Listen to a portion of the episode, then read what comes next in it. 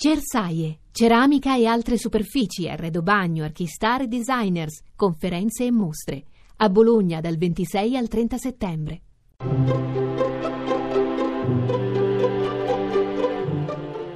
Il pensiero del giorno.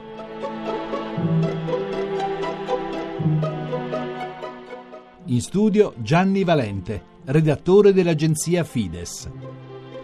38 anni fa, in queste giornate di settembre, si stava svolgendo il breve e stupendo pontificato di Papa Luciani. Nei 33 giorni che visse da Papa, Giovanni Paolo I dedicò la sua prima catechesi all'umiltà e in quell'occasione si spinse fino a dire che Dio stesso ama a tal punto l'umiltà che a volte permette dei peccati gravi, così che quelli che li hanno commessi, quei peccati, dopo essersi pentiti, restino comunque umili perché non viene voglia di credersi dei mezzi santi, dei mezzi angeli, spiegò allora Papa Luciani quando si sa di aver commesso delle mancanze gravi. Ecco, il mistero della misericordia che ci viene ricordato di continuo pure da Papa Francesco è anche questo, perché la Bibbia ci insegna che la legge di Dio è buona e ad essa si deve obbedire, ma anche la legge di Dio di per sé, nella condizione storica in cui ci troviamo, non dà la forza e la possibilità di mettere in pratica ciò che indica.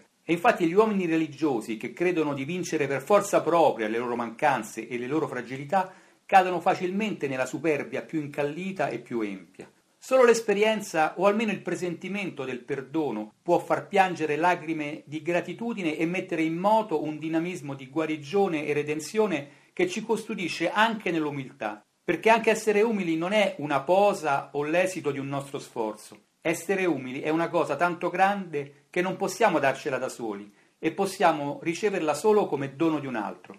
Lo suggerisce Gesù stesso nel Vangelo quando dice Imparate da me, che sono mite e umile di cuore.